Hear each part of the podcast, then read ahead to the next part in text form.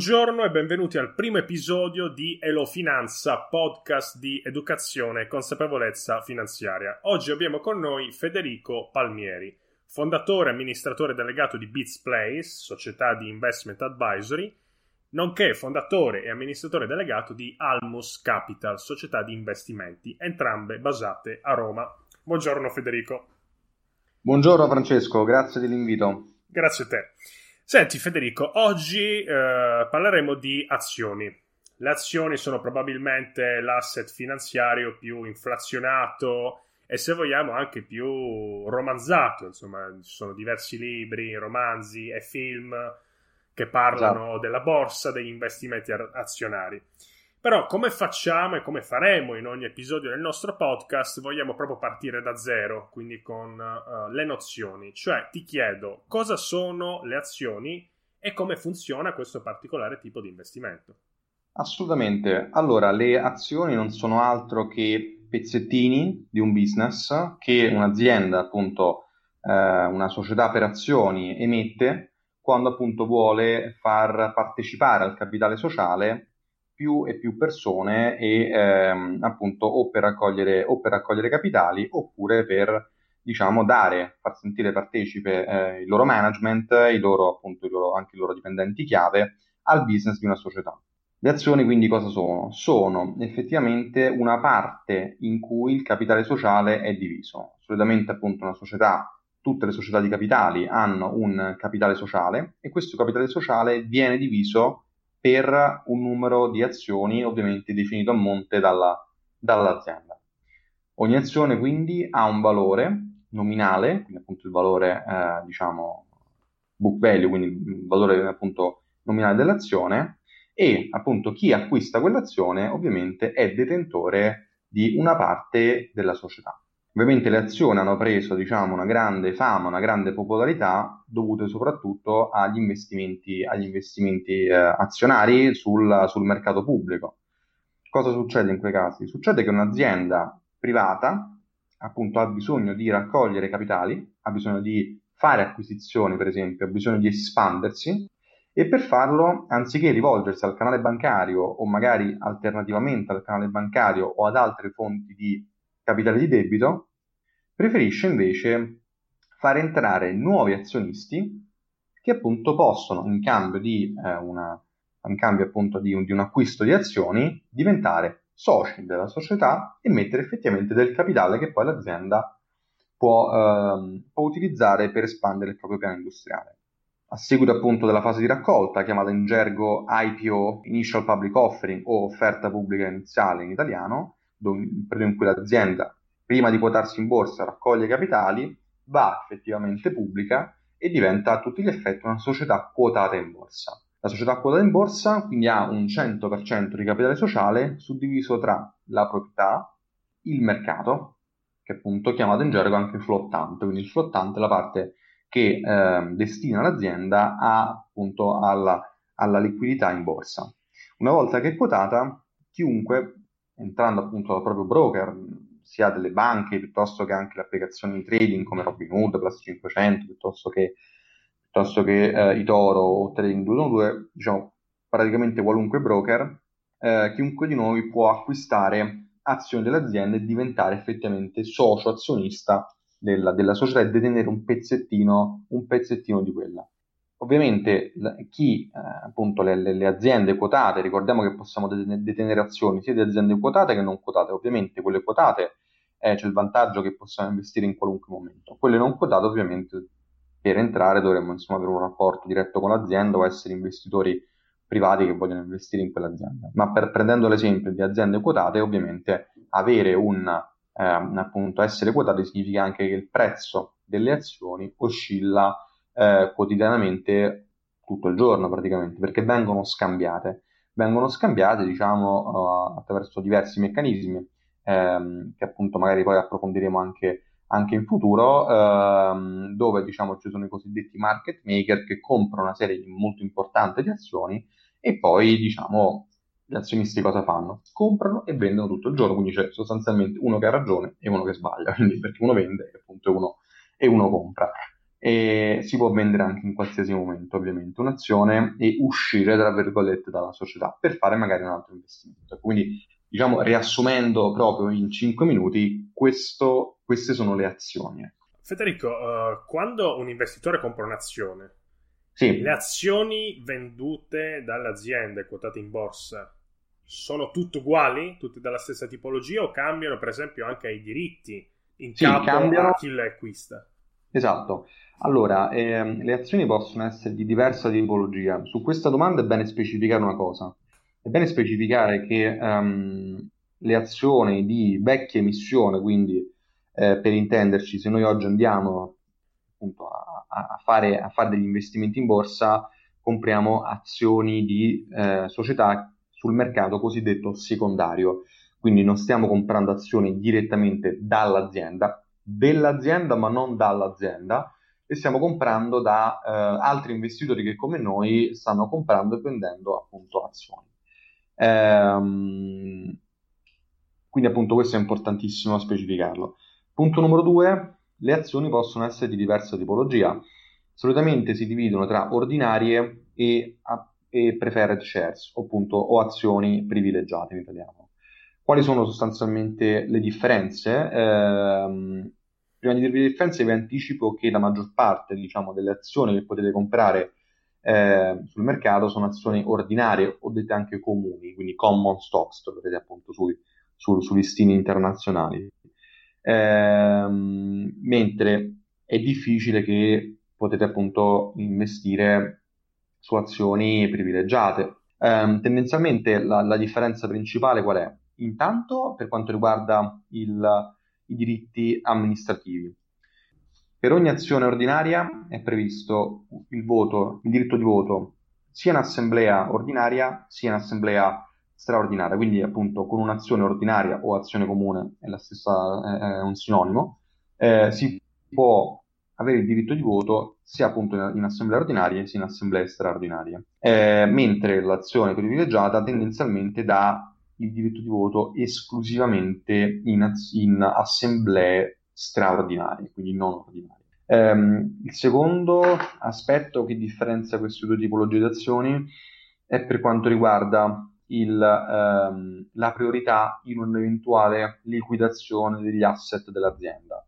Quindi se domani investiamo su Enel e domani Enel chiude, tutto diciamo, il valore di libro, quindi il book value di, eh, gli asset, i macchinari, i brevetti e quant'altro che ovviamente vengono liquidati, vengono dismessi, il valore appunto che si ricava da una eventuale drastica liquidazione della società sono garantiti prima gli azionisti privilegiati rispetto agli azionisti ordinari. Secondo aspetto, cioè, terzo aspetto ehm, che sicuramente fa la differenza è circa il, il dividendo. Tendenzialmente, ma ovviamente non è diciamo, non è così per tutte, però diciamo che la regola è che ehm, l'azionista privilegiato fondamentalmente ha anche un vantaggio in termini di dividendo, quindi possono, gli azionisti privilegiati possono godere di un dividendo maggiore o di un cosiddetto bonus sul dividendo rispetto all'azionista ordinario. Ehm, quindi diciamo queste sono le due categorie di azioni principali che potete trovare sui mercati. Ripeto, eh, salvo rari casi, tendenzialmente comprate quasi sempre azioni ordinarie. Diverso è se, per esempio, appunto un'azienda quotata in borsa che magari ha, ehm, che magari appunto ha bisogno di emettere nuove azioni o vendere nuove azioni per trovare alta liquidità, fa appunto ehm, emette nuove azioni che possono essere anche quelle o privilegiate o ordinarie, facendo entrare nuovi azionisti. Quindi si diluisce il capitale ed entrano nuovi azionisti che comprano le azioni in cambio appunto di, eh, appunto in cambio di eh, un aumento di capitale all'interno della società. Però tendenzialmente sono queste due le, le categorie di azioni e queste le due differenze principali. Ottimo, adesso io passerei a parlare del luogo fisico, se vogliamo, in cui si comprano le azioni, cioè le borse, le famosissime sì. o famigerate, a seconda dei casi, borse. Uh, potresti farci qualche esempio, parlarci un po' delle principali borse europee, americane e poi anche specificare, per esempio, che cosa sono gli indici, perché spesso si sente in televisione Dow Jones, uh, Standard Poor's, uh, CAC quindi azioni che vengono, che sono quotate negli indici, azioni che sono quotate in indici azionari. Quindi spiegaci un po' cos'è una borsa, come funziona e cosa si intende per indice azionario. Assolutamente, eh, le borse appunto eh, nascono diciamo nell'intorno del 1300-1400 ehm, nel nord Europa per diciamo dare l'esigenza a effettivamente chi volesse eh, diciamo inizialmente pensate era solo con le materie prime che si faceva diciamo il, il, l'antico trading appunto trading in borsa eh, durante il corso dei secoli poi sono nate tantissime borse locali cioè la borsa di Roma la borsa di Napoli la borsa di Milano la borsa appunto c'erano tantissime in Germania se ne contavano decine di borse praticamente quasi ogni città quasi ogni città aveva il suo, appunto, il suo, il suo mercato borsistico. Ehm, successivamente, diciamo, da una parte la globalizzazione, da una parte l'esigenza di Stato, di essere uno Stato più che una, ehm, appunto, più che una, che una città o una, una, regione, una contea o, o comunque diciamo di pari passo con lo scomparire dei ducati, dei, appunto anche dei baronati, nasce appunto l'esigenza di rafforzare di più il sistema, il sistema appunto finanziario nazionale e di dar voce a una o due diciamo borse ehm, per tutto il paese. Da qui appunto ad oggi quasi tutti i paesi del mondo hanno una sola borsa diciamo per, o meglio un solo, una sola piattaforma. In questa piattaforma poi diciamo immaginate come se fosse una, una torta, in questa torta ci fossero diciamo delle, delle, delle fette, dei spicchi che vengono diciamo, dedicati a, a, diversi, a diversi indici, indici, azionari. Partiamo con una differenza molto diciamo, importante tra indice e, ehm, diciamo, e anche cluster. Per quanto riguarda l'indice, l'indice non è altro che un aggregatore, un, un paniere di eh, appunto creato solitamente da, dalla borsa, dalla società che gestisce la borsa, in Italia Borsa Italiana SPA, in Francia per esempio c'è Euronext Euronext, diciamo che gestisce la borsa denominata appunto Euronext, eh, che creano diciamo, degli indici affinché aziende della stessa tipologia, quindi dello stesso settore industriale, della stessa dimensione, piuttosto che della stessa diciamo, ehm, standard qualitativi, vengono aggregate per formare appunto un unico indice. E ci sono di diversi, ce ne sono di diversi, ce ne sono di, eh, diciamo, di tantissime categorie. per esempio eh, lo Standard Poor's 500, che è uno diciamo, degli indici forse più famosi al mondo, addirittura molti l'hanno comparato al mercato, cioè molti dicono non puoi battere il mercato, il mercato solitamente intendono essere proprio Standard Poor's 500. Quindi è probabilmente l'indice più famoso al mondo. Ma cos'è? Non è altro che un paniere che racchiude le 500 aziende americane a più alta capitalizzazione. Quindi so, Walmart, Microsoft, Berkshire Hathaway, eh, Amazon, appunto Koch Industries, diciamo tantissime, tantissime aziende che vengono diciamo messe all'interno di questo, di, questo, di questo paniere e l'indice che cosa fa? Non fa altro che seguire l'andamento azionario di tutti questi 500 titoli quotati in borsa e replicarne l'andamento. Poi ci sono anche altri indici, per esempio, venendo al mercato nostrano, in Italia abbiamo tanti indici, per esempio ne abbiamo, se non sbaglio, 6 o 7, uno, uno molto molto riconosciuto il segmento Star, il segmento Star invece, a differenza magari dello Standard Poor's o dell'MTA, che adesso vi spiegherò che cos'è, anziché raggruppare le aziende per size, quindi per dimensione di, eh, appunto di, di, valore di mercato, le, raggru- ehm, le raggruppano in base a criteri qualitativi che possono essere appunto, diciamo, la marginalità del business, possono essere, diciamo, la percentuale di indebitamento che deve essere sotto una certa soglia, eh, la capacità di generare cassa, insomma, una base di, diciamo, di indici molto, molto, appunto, basati sulla qualità del business anziché sulla dimensione. Poi, per esempio, anche in Italia abbiamo il nostro indice dimensionale, o meglio, ne abbiamo diversi. Uno su tutti, per esempio, è l'MTA, eh, mercato appunto telematico azionario che fondamentalmente raggruppa le eh, 40 aziende italiane a più alta capitalizzazione, pensate ad Eni, eh, Enel, Unicredit, Intesa San Paolo, che appunto popolano questo indice e rappresentano, diciamo, l'Italia. Ecco, l'Italia inteso come le 40 aziende italiane quotate in borsa più grandi eh, appunto che, che esistono. Poi, per esempio, andando all'esatto opposto, in Italia ma anche in UK, c'è il cosiddetto Alternative Investment Market, che è un acronimo che appunto è il famoso AIM, non so se l'avete mai sentito, è appunto un, un indice che invece raggruppa aziende, diciamo, ehm, a bassa capitalizzazione, quindi a basso uh, market cap, che però magari ecco, sono start-up, diciamo, eh, cresciute, sono aziende eh, innovative e tecnologiche che, che magari sono nate da pochi anni e si sono quotate in borsa per crescere sempre di più e che non abbiano raggiunto una certa soglia di capitalizzazione. Quindi ecco, diciamo, gli indici sono appunto dei panieri creati da eh, società eh, che gestiscono le borse per raggruppare aziende di un determinato tipo. La domanda diciamo che ovviamente sorge spontanea, sì, ma Federico, ma a cosa servono questi indici? Cioè, cosa ce ne facciamo di questi indici? Allora, ci sono n motivazioni, ve ne do due. Il primo è per vedere lo stato di salute della borsa, quindi diciamo della finanza. Ehm, il secondo è per vedere diciamo, il sentiment degli azionisti, del, diciamo, degli investitori che popolano quel segmento.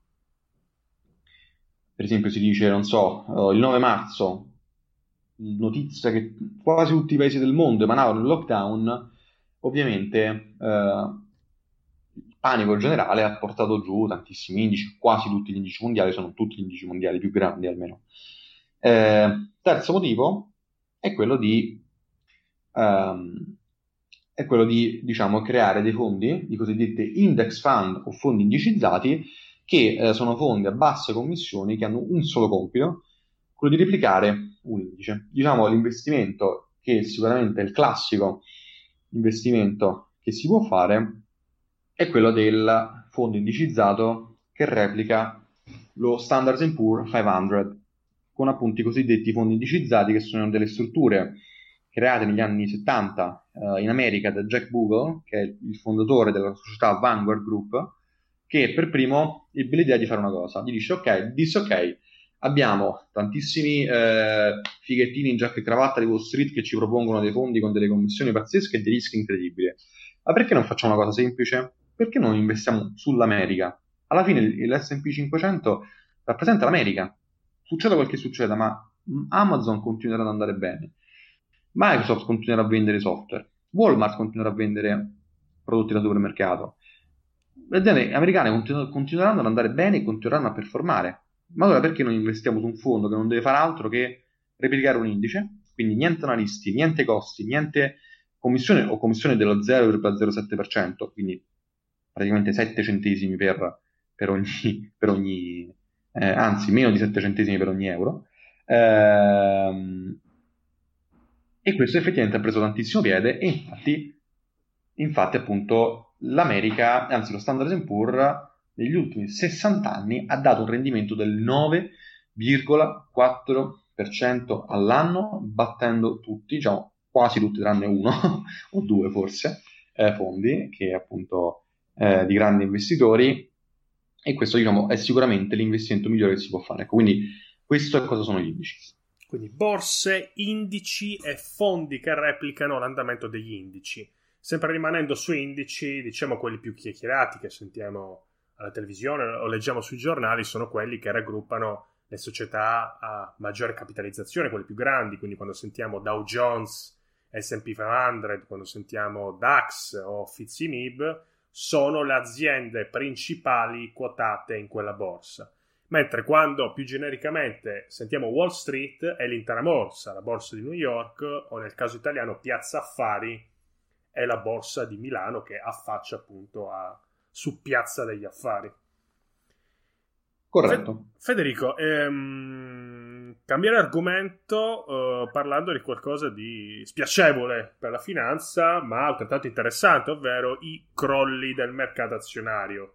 Ne abbiamo sentiti tanti, no? La borsa che crolla.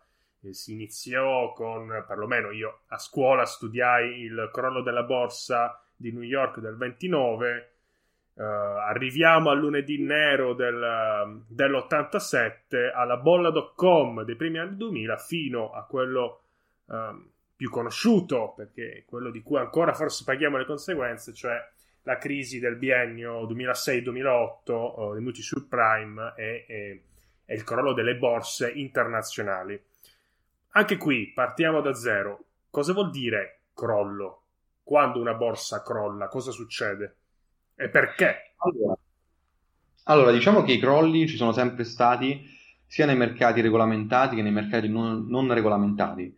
Eh, il crollo solitamente avviene quando ci sono, eh, diciamo, solitamente delle bolle speculative su determinati sottostanti di mercato, che appunto nel 2008 è stato, sono state appunto le, ehm, diciamo, le, le, il settore real estate, quindi il settore immobiliare, nel 2001 sono state diciamo, le, le farlocche società.com eh, che appunto non avevano assolutamente valore, piuttosto che ehm, diciamo, in passato, in una famosissima bolla de, de, di fine 800 in, a Londra con le biciclette, con la bolla delle biciclette, in Olanda ancora nel 1637 con la bolla dei tulipani. La maggior parte delle volte i crolli accadono appunto per via di queste bolle, ma non solo. Le bolle cosa sono? Sono quando sono quel fenomeno di grande, oggi va di moda chiamarlo hype, quindi grande, eh, quando va di moda un qualcosa, e eh, diciamo un asset che possono essere i fiori nel 1600, possono essere gli immobili, possono essere le, le, le società internet, possono essere tante cose, possono essere qualsiasi cosa che voi possiate immaginare, anche delle bottigliette d'acqua potrebbero essere soggette, soggette delle bolle. Ehm, è un fenomeno per cui accade gradualmente quando tanta attenzione di tanti investitori e non, soprattutto non investitori non professionali, valutano e sovrapprezzano talmente tanto un asset che il prezzo si discosta talmente tanto dal suo valore. Per farvi questo vi do un esempio che addirittura all'apice della bolla dei tulipani del 1637 un bulbo tulipano arrivò a costare l'equivalente odierno di 120.000 euro.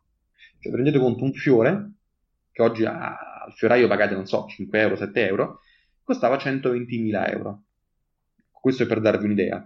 Ehm, questo perché solitamente diciamo ci sono degli aspetti comuni tra tutte le bolle. Il fatto che eh, tanta gente crede che eh, un asset sia l'asset del futuro, quindi non so, eh, si, si, va, si, va, a pensare che quello sia il migliore investimento, si va a pensare che quello sia effettivamente il futuro e quindi c'è sempre l'attesa verso il futuro e mai verso il presente. Non si dice mai, sì, ok, oggi pago un tulipano 120.000, però tra dieci anni il tulipano sarà il fiore più, ehm, più in voga del mondo e varrà 300.000 euro. Si sconta sempre quindi un tasso futuro di un futuro che non arriva mai, di un futuro che è destinato a crollare e questo è fisiologico. C'è da aspettarselo, è normale. Eh, cambiano le borse, ma l'essere umano rimane sempre uguale. E più leggo libri di storia, di cui sono un grande appassionato, e più mi rendo conto che l'essere umano non è mai cambiato. C'erano le bolle del 1600, le, ci sono le bolle oggi, ci saranno bolle in futuro. Per dirvi una cosa, la South Sea Company, compagnia dei mari del sud, fu una grande bolla speculativa avvenuta nel 1700 in eh, Inghilterra, quando uno, diciamo, eh, uno tra gli investitori di maggior peso che perse un sacco di soldi fu proprio Isaac Newton, quindi uno dei più grandi cervelloni della storia, perso un sacco di soldi. Perché? Perché fece all'inizio un buon affare, comprò poco e rivendette a tanto. Successivamente i prezzi salirono e lui si fece prendere dalla voga di investire ancora, sebbene il valore avesse ormai, il prezzo avesse ormai superato di tanto, tanto, tanto, tanto il valore. Però lui comprò, se ne fregò del valore, pensò solo al prezzo e al futuro. Ebbene, dopo un paio di, eh, di giorni, la bolla scoppiò, l'azienda si scoprì che non valeva niente era piena di debiti verso appunto il principale controller che era lo Stato inglese, la, la, la, la corona inglese, e Isaac Newton se lo uscì con la famosa frase riesco a prevedere i moti degli astri ma non la follia umana. Questo per dirvi che è qualcosa che è sempre accaduto.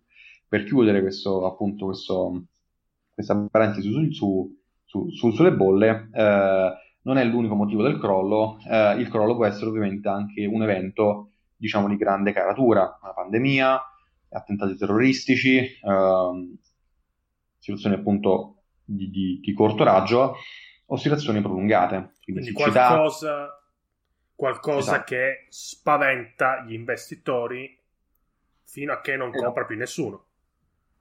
Bravissimo, esatto, esatto. Federico, um, chiudiamo, direi, l'episodio anche alla luce di questi crolli del mercato azionario che, come hai detto tu, ci sono sempre stati, con tre consigli per chi vuole investire in azione e per, in azioni e per chi vuole farlo appunto con, uh, insomma, con prudenza e stando attento ai rischi tipici del mercato azionario.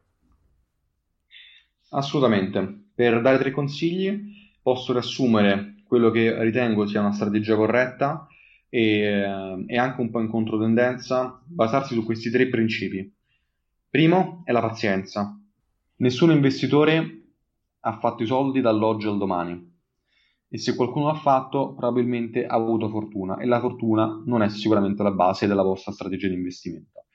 Ci vuole tanto tempo, ci vogliono anni, il rendimento veloce, rapido, garantito non è un qualcosa che fa parte di questo mondo, quindi assolutamente la pazienza e il saper aspettare, il saper guardare almeno a 5, 10, 15 anni, non meno, se si vuole investire ovviamente in azione. Quindi per investire nelle azioni sconsiglio di eh, appunto eh, applicare la strategia dall'oggi al domani perché porta solo diciamo eh, a problemi diciamo nel, nel, nel, breve e nel lungo periodo. Quindi avere una grande pazienza e focalizzarsi esclusivamente sul lungo periodo. La seconda è l'indipendenza. Mantenere un pensiero indipendente e proprio è la base per fare dei soldi in borsa. Quindi non fidarsi dei consigli di altri, non fidarsi di chi dice quella è una buona società, ma indipendenza intendo anche se il mercato va giù e c'è un crollo del 30%, non deve essere assolutamente visto come un problema, ma anzi deve essere visto come un'opportunità. Quindi mantenere un pensiero proprio indipendente significa non vendere solamente perché il mercato va giù, né comprare solamente perché il mercato va su, ma farsi delle proprie idee, delle proprie osservazioni, ragionamenti indipendenti e sulla base di quello basare la vostra strategia di investimento e non assolutamente guardare mai eh, cosa fanno gli altri, cosa non fanno gli altri, il mercato va giù allora vendo, il mercato va, va su allora compro, ah, non deve essere assolutamente diciamo, un tipo di, di, ehm, di ragionamento corretto. Il terzo è se investite in azioni, ricordatevi che le azioni sono parte di un business, non è un grafico, l'azione non è un grafico, non è un, un, un segnale telematico che si accende, si spegne, va su, va giù, eh, è rosso, è verde, è verde, è rosso, non, non, non è diciamo un, un, tipo di, di segnale da, da, seguire, non c'è un grafico, no. L'azione è una parte di un business. E pertanto dovete focalizzarvi più sul valore del business più che sul suo prezzo. Se vi focalizzerete solo sul suo prezzo, finirete diciamo per eh, diciamo ecco, diventare matti dietro al prezzo delle azioni. Quindi per darvi questo eh, chiudo con due frasi molto importanti che disse appunto un grande investitore che si chiama Benjamin Graham e disse che eh, immaginate di avere questo, questo, questo partner del, nel vostro business che si chiama Mr. Market. Mr. Market è un, un, pazzo bipolare, però è un vostro socio. Immaginate che sia vostro socio in un business privato, non so, nella vostra caffetteria, vostra, nel vostro ristorante, nel vostro business di consulenza privato. E ogni giorno vi bussa alla porta con un sentimento. Un giorno, ha, eh, un giorno è pessimista e vede il mondo andare a rotoli e vi, eh, appunto, vi, vi venderà le azioni del suo business, anzi del vostro business, ad un prezzo stracciato.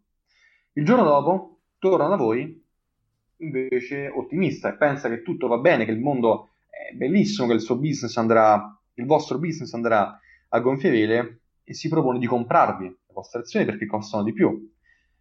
Ecco, Mr. Market quindi è un pazzo bipolare, ok? Però ha una grandissima qualità. Non si offende se lo ignori. Quindi, questa è una metafora per dirvi che il mercato ogni giorno vi, vi, propone un prezzo. Un giorno è un prezzo che va giù, un giorno è un prezzo che va su, però la fortuna più grande che avete è che potete ignorare il mercato e anzi far sì che Mr. Market sia il vostro serva a voi, quindi sia il vostro servo in un certo senso, anziché la vostra guida.